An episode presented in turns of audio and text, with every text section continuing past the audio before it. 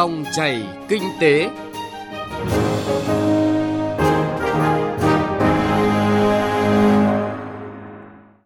Biên tập viên Thành Trung xin kính chào quý vị và các bạn. Dòng chảy kinh tế hôm nay có những nội dung chính sau đây. Cà Mau cần cởi trói để đất mũi phát triển. Điểm nhấn kinh tế với phân tích thúc đẩy chính phủ kiến tạo để phát triển nền kinh tế đổi mới sáng tạo. Trong chuyên mục Kinh tế số, mời quý vị và các bạn nghe những thông tin về tiếp thị trực tuyến, công cụ đắc lực gia tăng giá trị sản xuất, kinh doanh trong thời đại số hiện nay. Trước khi đến với những nội dung vừa nêu, chúng tôi điểm lại một số thông tin kinh tế đáng chú ý. Bộ Tài chính cho biết đến giữa tháng 7 vừa qua đã có 174 thủ tục hành chính của 13 bộ ngành kết nối cơ chế một cửa quốc gia với trên 2,3 triệu hồ sơ của khoảng 31.000 doanh nghiệp. Tuy nhiên, 6 tháng đầu năm mới có 16 thủ tục được triển khai, trong đó có một thủ tục hoàn thành. Số lượng cần hoàn thành còn đến 45 thủ tục để đạt mục tiêu kết nối 61 thủ tục mới tham gia cơ chế một cửa quốc gia và cơ chế một cửa ASEAN trong năm nay – Do đó, các bộ ngành cần tiếp tục nỗ lực nhiều hơn nữa trong những tháng còn lại của năm. Kể từ hôm qua, mùng 1 tháng 8, lãi suất cho vay tại một số ngân hàng đồng loạt giảm 0,5% một năm so với hiện tại. Đây là đợt giảm lãi suất cho vay lần thứ hai trong năm nay nhằm hưởng ứng chủ trương của chính phủ tại nghị quyết số 01 năm 2019 và định hướng của ngân hàng nhà nước. Trước đó, hồi tháng 1 năm 2019, chỉ có 4 ngân hàng thương mại nhà nước thực hiện giảm 0,5% một năm lãi suất cho vay bằng đồng Việt Nam với doanh nghiệp thuộc các lĩnh vực ưu tiên. Sự tham gia của các ngân hàng thương mại cổ phần tư nhân lần này được giới chuyên gia đánh giá sẽ tạo nên hiệu ứng tốt hơn so với hồi đầu năm. Ô tô ồ ạt về Việt Nam tránh tháng 7 âm lịch. Cụ thể, có 13.000 xe ô tô nguyên chiếc nhập khẩu về Việt Nam trong tháng 7 dương lịch vừa qua, nâng tổng số xe nhập khẩu 7 tháng đầu năm lên 88.000 chiếc. Thông tin này vừa được Tổng cục Hải quan công bố. Theo đó, tháng 7, lượng ô tô nhập khẩu nguyên chiếc tăng hơn 18% so với tháng 6, tổng trị giá 258 triệu đô la Mỹ. Tính chung 7 tháng đầu năm, nhập khẩu ô tô nguyên chiếc các loại với trị giá gần 2 tỷ đô la Mỹ, tăng 365% về lượng và tăng 319% về trị giá so với cùng kỳ. Chiều qua, Trung tâm xúc tiến thương mại và đầu tư thành phố Hồ Chí Minh và Sở Công Thương tỉnh Nghệ An tổ chức hội thảo tăng cường giao lưu giữa doanh nghiệp thành phố Hồ Chí Minh và tỉnh Nghệ An. Thông qua hội thảo, các doanh nghiệp thành phố Hồ Chí Minh nhận thấy nhiều sản phẩm của Nghệ An rất phù hợp với thị trường thành phố như trái cây, các loại bánh kẹo đặc sản, hàng nông sản, thủy sản, các sản phẩm dệt may, vân vân. Doanh nghiệp khi đưa sản phẩm của Nghệ An vào thị trường thành phố Hồ Chí Minh cần nắm được các yêu cầu về chất lượng, bao bì, nhu cầu số lượng, hình thức giao hàng của từng hệ thống phân phối. Lãnh đạo Ủy ban Nhân dân tỉnh Bến Tre cho biết lễ hội dừa tỉnh Bến Tre lần thứ 5 năm 2019 sẽ diễn ra từ ngày 14 tháng 11 đến ngày 20 tháng 11 năm nay. Chi phí tổ chức dự kiến khoảng 20 tỷ đồng và sẽ vận động xã hội hóa tối đa, không sử dụng kinh phí từ ngân sách. Hiện nay, các sản phẩm dừa của tỉnh Bến Tre đang được xuất khẩu sang 100 nước. Giá trị xuất khẩu dừa năm ngoái là hơn 200 triệu đô la Mỹ. Trong đó, châu Á là thị trường xuất khẩu chủ lực, chiếm khoảng 60% tổng sản lượng – Đứng thứ hai là thị trường châu Mỹ với 20%. Thưa quý vị và các bạn, câu chuyện phát triển mà dòng chảy kinh tế hôm nay muốn chuyển đến quý vị và các bạn. Đường Hồ Chí Minh được thông xe đoạn cuối từ trung tâm thị trấn Nam Căn, huyện Nam Căn về tới ấp Mũi, xã Đất Mũi, huyện Ngọc Hiển, tỉnh Cà Mau. Cánh cửa phát triển như đang được mở toang với vùng đất cuối trời Nam. Tuy nhiên, trong quá trình phát triển, cả người dân và chính quyền địa phương nơi đây đang gặp phải những khó khăn cần được cởi trói để phát triển. Trần Hiếu, phóng viên Đài Tiếng Nói Việt Nam thường trú khu vực đồng bằng sông Cửu Long phản ánh. Vào năm 2016, tuyến đường mang tên Bác thông tuyến về đến điểm cuối thuộc ấp Mũi, xã Đất Mũi, niềm vui của người dân huyện Ngọc Hiển, Cà Mau như vỡ òa. Tuyến đường xuyên qua tán rừng đước, rừng mắm đã đưa lượng khách du lịch về với cột mốc tọa độ GPS 001, điểm cực nam tổ quốc tăng mạnh. Từ đó, đất ven theo hai bên đường Hồ Chí Minh không chỉ thuận tiện để ở mà còn rất thuận lợi để kinh doanh, buôn bán. Ông Nguyễn Văn Hôn, một người dân làm du lịch sinh thái tại xã Đất Mũi, huyện Ngọc Hiển cho biết, gia đình ông và nhiều người dân đã mấy đời canh tác đất rừng tại đây. Ngày trước, người dân chỉ sống nhờ con tôm, con cá dưới tán rừng nên thu nhập không cao. Hiện nay du khách về đông, bà con ra mặt đường buôn bán thu lợi gấp nhiều lần. Tuy nhiên, họ đang gặp khó khăn vì diện tích đất canh tác nằm trong vườn quốc gia mũi Cà Mau, nên không thể xây dựng kiên cố cũng không cho chuyển đổi mục đích sử dụng đất. Người dân không dám đầu tư và chính điều này đang kìm hãm sự phát triển của người dân nơi đất mũi. Ý tưởng muốn làm, muốn phát triển du lịch mà có thể là mình lợi thế nhất là mình nằm cái cột mốc cái mũi là nằm tại cái, cái lĩnh vực của xã đất mũi của mình mà xã đất mũi mình bây giờ là phát triển du lịch hết sức là tuyệt vời. Không nơi đẹp nào đẹp bằng mình đấy. Nhưng mà hiện nay bây giờ muốn làm cái đó thì nó vướng vướng cơ chế. Trao đổi với phóng viên đài tiếng nói Việt Nam, ông Lý Hoàng Tiến, chủ tịch ủy ban nhân dân huyện Ngọc Hiển cho biết, nguyên nhân tồn tại thực trạng vừa nêu bắt nguồn từ việc quy hoạch phát triển của huyện trước đây dựa trên hệ thống giao thông đường thủy. Tuy nhiên, từ sau khi đường Hồ Chí Minh hoàn thành, hệ thống đường giao thông đường bộ phát triển, các trụ sở cơ quan nhà nước, trạm y tế, trường học cũng được xây dựng ra mặt lộ. Nhu cầu dân cư có sự chuyển dịch từ đường sông sang đường bộ, từ sâu bên trong ra ngoài mặt lộ, kéo theo nhu cầu về nhà ở, sản xuất, kinh doanh của bà con trở nên bức thiết Tuy nhiên hiện nay hơn 90% diện tích đất của huyện Ngọc Hiển nằm trong vườn quốc gia mũi Cà Mau do Ban Quản lý rừng phòng hộ Kiến Vàng và Công ty Lâm nghiệp Ngọc Hiển quản lý nên chủ trương cho chuyển đổi không thuộc thẩm quyền của huyện. Không chỉ người dân, chính quyền địa phương cũng đang rất cần quỹ đất để phát triển các khu thương mại, dịch vụ, khu công nghiệp nhưng không có. Theo ông Lý Hoàng Tiến, huyện Ngọc Hiển đang thực hiện rà soát lại quy hoạch phát triển kinh tế xã hội để thay đổi phù hợp với hệ thống giao thông đường bộ hiện nay. Trước mắt, từ nhu cầu chính đáng và bức thiết của người dân, Ủy ban Nhân dân huyện Ngọc Hiển đã có kiến nghị để cấp trên xem xét cho thực hiện chuyển đổi mục đích sử dụng đất ở một số vị trí. Thì bây giờ đó là tỉnh cũng nên mạnh dạng chuyển đổi lại một cái khu số khu vực cụ thể như là gian theo tuyến đường Hồ Chí Minh đến thị trấn Gạch Gốc Ờ, xem thị trấn Gạch Gốc là một cái hạt nhân trung tâm của huyện để phát triển.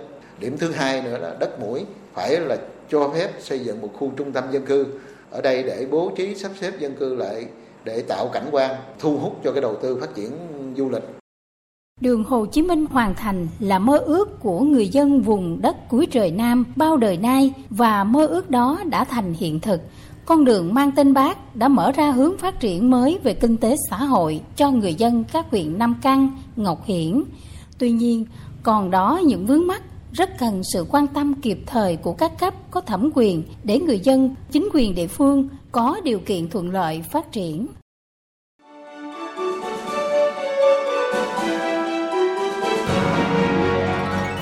Dòng chảy kinh tế, dòng chảy cuộc sống.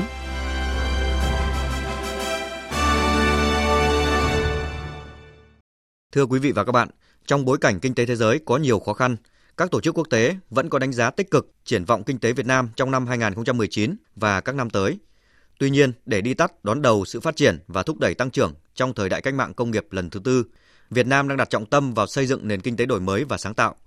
Và kinh nghiệm từ những quốc gia phát triển cho thấy, để xây dựng nền kinh tế đổi mới sáng tạo, phải bắt đầu từ thúc đẩy phát triển chính phủ kiến tạo.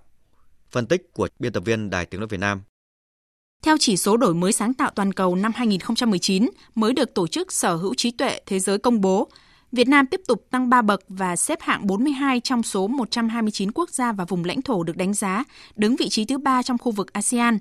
Nhưng cùng với tin vui này, chúng ta cần nhìn xa hơn về vị trí xếp hạng đổi mới sáng tạo trên thế giới nếu muốn đi tắt đón đầu và đuổi kịp sự phát triển của các quốc gia phát triển. Theo chỉ số sáng tạo do Bloomberg Tập đoàn Tài chính, Phần mềm Dữ liệu và Truyền thông đánh giá thì năm nay Hàn Quốc tiếp tục giữ vững danh hiệu quốc gia đứng đầu bảng xếp hạng trong nhiều năm liền. Kinh nghiệm xây dựng nền kinh tế sáng tạo của Hàn Quốc gắn liền với xây dựng chính phủ kiến tạo phát triển trong hàng thập kỷ qua. Tiến sĩ Park Seung Chang, Chủ tịch Hiệp hội các nhà khoa học công nghệ thông tin của Hàn Quốc cho rằng Quan trọng nhất là chính sách của chính phủ.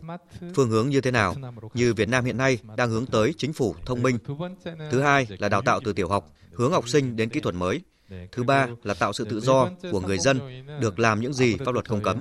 Thứ tư là thúc đẩy kỹ thuật công nghệ thông tin và chuyên gia trong ngành. Thứ năm là tăng cường sự tham gia của người dân vào quản lý của chính phủ. Tiến sĩ Park Seung Chang cho biết Hiện nay ở Hàn Quốc đang triển khai chính phủ 3.0 dựa trên nền tảng số nhằm thúc đẩy chia sẻ một cách tích cực các thông tin công cộng và loại bỏ các rào cản hiện có giữa các cơ quan chính phủ để hợp tác thúc đẩy phát triển tốt hơn. Mục tiêu cuối cùng là đảm bảo động lực thúc đẩy quản trị quốc gia, cung cấp dịch vụ cá nhân hóa và hỗ trợ nền kinh tế sáng tạo. Tuy nhiên, mô hình chính phủ kiến tạo như vậy được áp dụng chưa thực chất ở Việt Nam. Ông Nguyễn Đình Tung, Viện trưởng Viện Nghiên cứu Quản lý Kinh tế Trung ương nhìn nhận. Khi nói đến chính phủ điện tử hay chính phủ số, ở Việt Nam nhiều người đi nhiều nơi và về kết luận và làm là chính phủ phi giấy tờ nghĩa là chính phủ không có giấy tờ nghĩa là chính phủ số hay là chính phủ điện tử. Tôi nghĩ chính phủ không giấy tờ có thể chỉ là một đặc điểm không phải là tất cả. Và mỗi mô hình của nó có thể đằng sau đó là một triết lý một phương pháp quản lý mới chứ không chỉ là một công nghệ mới. Cho nên nếu chúng ta không học đầy đủ những thứ đấy Dạ, và không thay đổi cái à, tư duy quản lý của ta triết lý quản lý của ta thì có thể công nghệ mới không giải quyết được vấn đề Điều quan trọng để thúc đẩy nền kinh tế đổi mới sáng tạo là xây dựng được chính phủ kiến tạo phát triển thông qua xây dựng thể chế chính sách để vận hành nền kinh tế. Đặc biệt, chính phủ cũng đã nhận định trong bối cảnh các mô hình kinh tế mới ra đời trên nền tảng công nghệ thì đây là cơ hội để chúng ta rút ngắn khoảng cách phát triển nếu biết hành động đúng và đi đúng đường. Trong hội nghị sơ kết 6 tháng của Bộ Kế hoạch và Đầu tư vừa qua, Phó Thủ tướng Vương Đình Huệ cũng đã yêu cầu. Tôi nghĩ rằng là Bộ Kế hoạch Đầu tư phải là một trung tâm đổi mới sáng tạo Chúng ta đang xây dựng một trung tâm đổi mới sáng tạo quốc gia. Nhưng mà thiết nghĩ là Bộ Kế hoạch Đầu tư phải là một trung tâm đổi mới sáng tạo của cả nước. Phải đi tiên phong, đi đầu trong cải cách và đổi mới thể chế về kinh tế. Tôi đề nghị là Bộ Kế hoạch Đầu tư công chí nghiên cứu thành lập ra một cái tổ công tác báo cáo với chính phủ và thủ tướng để yêu cầu tất cả các bộ, các ngành. Một là ra soát và liệt kê, lập danh mục ra những cái vướng mắc gì trong thể chế của chúng ta, mà nó là những điểm nghẽn, nó cản trở cái sự phát triển. Nó không chỉ những vấn đề thuộc bộ kế đầu tư mà của cả nước. Liệt kê nó ra và định hướng khắc phục sửa chữa là cái gì. Cái thứ hai là cái danh mục, những cái vấn đề mà chúng ta gọi là danh mục ấy, phải hoàn thiện thể chế, phải thử nghiệm để mà chúng ta đón bắt những cái xu hướng mới và những cái phương thức mới như vậy, đẩy mạnh cải cách hành chính, xây dựng chính phủ điện tử, chính phủ kiến tạo, mở đường cho những mô hình kinh tế mới, đó là nền tảng quan trọng để tạo niềm tin và con đường phát triển cho doanh nghiệp công nghệ, doanh nghiệp đổi mới sáng tạo, nền kinh tế đổi mới sáng tạo – Rõ ràng là để đạt được mục tiêu này, đòi hỏi tư duy đổi mới, đột phá hơn của những người làm chính sách để có những cải cách thể chế kinh tế một cách hiệu quả hơn, cũng như cần sự nỗ lực thực thi nhiều hơn của bộ máy nhà nước.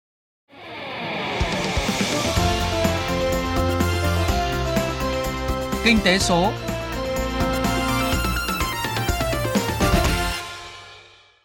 Thưa quý vị và các bạn, một số chiến lược kinh doanh hợp lý sẽ không thể thiếu chiến lược tiếp thị và phát triển thương hiệu – việc phát triển thương hiệu và tiếp thị sản phẩm ngày nay cũng hoàn toàn đổi khác so với những thời kỳ trước, khi số người dùng điện thoại di động chiếm 95%. 79% trong số đó sẽ truy cập các website để tìm kiếm thông tin sản phẩm trước khi mua hàng trực tiếp hoặc gián tiếp. Nếu các cá nhân, doanh nhân không quan tâm tới trải nghiệm của khách hàng, không quan tâm ứng dụng công nghệ số, Internet, thì bài toán tiếp thị coi như bất thành hoặc không thể lớn mạnh. Phóng viên Thu Trang sẽ giúp quý vị và các bạn có thêm thông tin về nội dung này có thể lấy ví dụ trong ngành du lịch. Nếu như trước kia, chủ yếu qua lời kể, qua sách báo, người dân sẽ lựa chọn điểm đến cho cá nhân và gia đình. Ưu điểm của hành trình này là đã có yếu tố tiền trạm. Người đi trước sẽ được trải nghiệm thực tế và rút kinh nghiệm cho những người đến sau. Nhưng bất lợi là bởi sở thích không giống nhau, có thể người này chưa thấy tương xứng, nhưng người khác lại thấy phù hợp, nên sự lựa chọn dựa trên đánh giá của người khác thường không chính xác. Nhận thức thực tiễn này, ngành du lịch đã và đang phát triển các ứng dụng công nghệ vào hoạt động tiếp thị nhằm kích cầu du lịch, tăng trưởng kinh tế du lịch. Và tiếp thị du lịch trực tuyến cho phép người dùng trải nghiệm du lịch lữ hành qua các ứng dụng công nghệ là xu hướng, như dẫn chứng của ông Vũ Thế Bình, Phó Chủ tịch Hiệp hội Thường trực Du lịch Việt Nam. Cái du lịch trực tuyến của chúng ta cũng đã tiệm cận với khu vực. Ví dụ bây giờ ứng dụng đặt phòng chẳng hạn thì đã lên tới 80% rồi. Những người sử dụng Internet hiện nay có 30% là luôn luôn vào những trang web của du lịch như vậy là cái sự chuyển hóa của cái hoạt động đặt tour book tour nó đã thay đổi rất nhiều cái nền tảng kỹ thuật số của điểm đến ấy, nó sẽ cung cấp nhiều và nhanh hơn những thông tin cho khách du lịch chúng ta muốn giới thiệu trên truyền hình hay báo chí thì chúng ta cũng chỉ có thể giới thiệu trong một thời gian một cái khối lượng thông tin rất ít nhưng ở trên mạng thì cái khả năng giới thiệu ấy là vô hạn chúng ta có thể cung cấp thêm nhiều hơn nữa và nếu cần thì cập nhật ngay lập tức thông tin cho khách du lịch Phát triển du lịch trực tuyến sẽ tăng thêm GDP và việc làm. Ông Nguyễn Thanh Hưng, Chủ tịch Hiệp hội Thương mại Điện tử Việt Nam Vcom cũng khẳng định thực tiễn này khi việc đặt vé máy bay, đặt phòng khách sạn, đặt tour du lịch hay các dịch vụ hỗ trợ du lịch khác trên môi trường trực tuyến đã và đang thể hiện là một trong những phương thức hữu hiệu góp phần tăng trưởng kinh tế du lịch. Xu hướng du lịch hiện nay hay các hành vi của du khách hiện nay đã bước sang một giai đoạn hoàn toàn mới.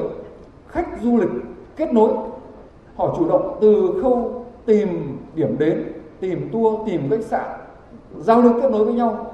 Họ là những người hoàn thủ chủ động post những cái tin những cái bình luận đánh giá về khách sạn về tour lữ hành và tất cả mọi thứ. Một giai đoạn mới của kinh doanh du lịch đã khởi đầu. Là những người làm kinh doanh chúng ta cung cấp các dịch vụ. Và nếu chúng ta nắm bắt được tốt thì chúng ta kinh doanh thành công Tiếp thị du lịch trực tuyến chỉ là ví dụ điển hình cho thấy kinh doanh trên môi trường trực tuyến đang ngày càng thịnh hành. Báo cáo chỉ số thương mại điện tử 2019 chỉ rõ tốc độ tăng trưởng của thương mại điện tử Việt Nam năm 2018 đạt hơn 30% và sẽ tiếp tục duy trì tốc độ trong những năm tới với quy mô giao dịch khoảng 8 tỷ đô la Mỹ. Thống kê khác từ hai ông lớn Google và Temasek cũng cho thấy 5 năm nữa quy mô giao dịch trực tuyến Việt Nam sẽ đạt 9 tỷ đô la Mỹ. Với quan điểm, cá nhân, doanh nhân, doanh nghiệp nào tận dụng được ưu điểm vượt trội này sẽ gia tăng giá trị sản xuất kinh doanh cho đơn vị mình – Hiệp hội Thương mại Điện tử Việt Nam Vcom vừa quyết định sẽ tổ chức diễn đàn tiếp thị trực tuyến 2019 tập trung các giải pháp nâng cao hiểu biết và gia tăng giá trị kinh doanh thông qua hình thức này. Diễn đàn sẽ diễn ra trong hai ngày 14 tháng 8 tại Hà Nội và 16 tháng 8 tại thành phố Hồ Chí Minh với chủ đề xuyên suốt là cá nhân hóa trải nghiệm. Ông Hà Anh Tuấn, giám đốc công ty cổ phần truyền thông và công nghệ Vinalink, ủy viên ban chấp hành Hiệp hội Thương mại điện tử Việt Nam Vcom cho rằng. Chính phủ đang làm ở chính phủ điện tử này. Tất cả các đơn vị doanh nghiệp cơ sở ban ngành đều cố gắng là điện tử hóa hết. Thì bản thân thương mại thì cũng phải nhanh chóng điện tử hóa. Đối với thương mại điện tử thì có cái đặc điểm là cái marketing trải nghiệm ấy nó sẽ giúp cho người ta gia tăng niềm tin. Và từ cái niềm tin đấy cái niềm tin để mua hàng nó quay lại tại vì là thật ra ngày trước nay là chúng ta không kinh doanh mua bán thương mại điện tử online nhiều do là chúng ta không tin tưởng về các sản phẩm dịch vụ chất lượng ở trên mạng. Chúng ta thường là chúng ta phải sờ tận tay sử dụng trải nghiệm dịch vụ chúng ta mới tin được. Cho nên là nếu mà làm thương mại điện tử mà bỏ qua cái phần trải nghiệm người dùng thì chắc chắn rằng là sẽ thất bại. Cho nên là chúng ta cần phải đẩy mạnh cái marketing trải nghiệm này, làm cho người dùng tin tưởng hơn cái doanh nghiệp sẽ phát triển mạnh hơn. Diễn đàn tiếp thị trực tuyến 2019 cũng chỉ là một sự kiện khẳng định thực tiễn nhu cầu của khách hàng ngày nay rất đa dạng và liên tục thay đổi. Khách hàng chủ động lựa chọn thông tin muốn tiếp cận, loại bỏ những thông tin rác và có quyền lực đối với các thương hiệu nhãn hàng. Hoạt động cá nhân hóa trải nghiệm quảng cáo và khuyến mãi cần được coi là xu hướng tất yếu để các cá nhân, doanh nghiệp, đặc biệt là hoạt động trong lĩnh vực bán lẻ, có thể gia tăng doanh số và tạo dựng lượng khách hàng trung thành. Vâng, thưa quý vị và các bạn, ở thời điểm này, bài toán đặt ra cho các doanh nhân, doanh nghiệp là nhanh tay tới đâu, mạnh dạn tới mức nào trong ứng dụng công nghệ số, tăng cường tiếp thị quảng cáo sản phẩm nói chung, đặc biệt là tăng cường khả năng trải nghiệm sản phẩm cho khách hàng. Và các yếu tố cần có thể giải quyết bài toán bao gồm cả nhận thức và nguồn lực cần thay đổi tư duy và hành động, ứng dụng công nghệ trong tiếp thị sản phẩm và cùng với tiềm lực tài chính, chắc chắn cần nguồn nhân lực công nghệ số. Chương trình Dòng chảy kinh tế hôm nay cũng xin được dừng ở đây. Chương trình do biên tập viên Trung Hiếu biên soạn và thực hiện. Xin chào và hẹn gặp lại quý vị và các bạn trong những chương trình sau.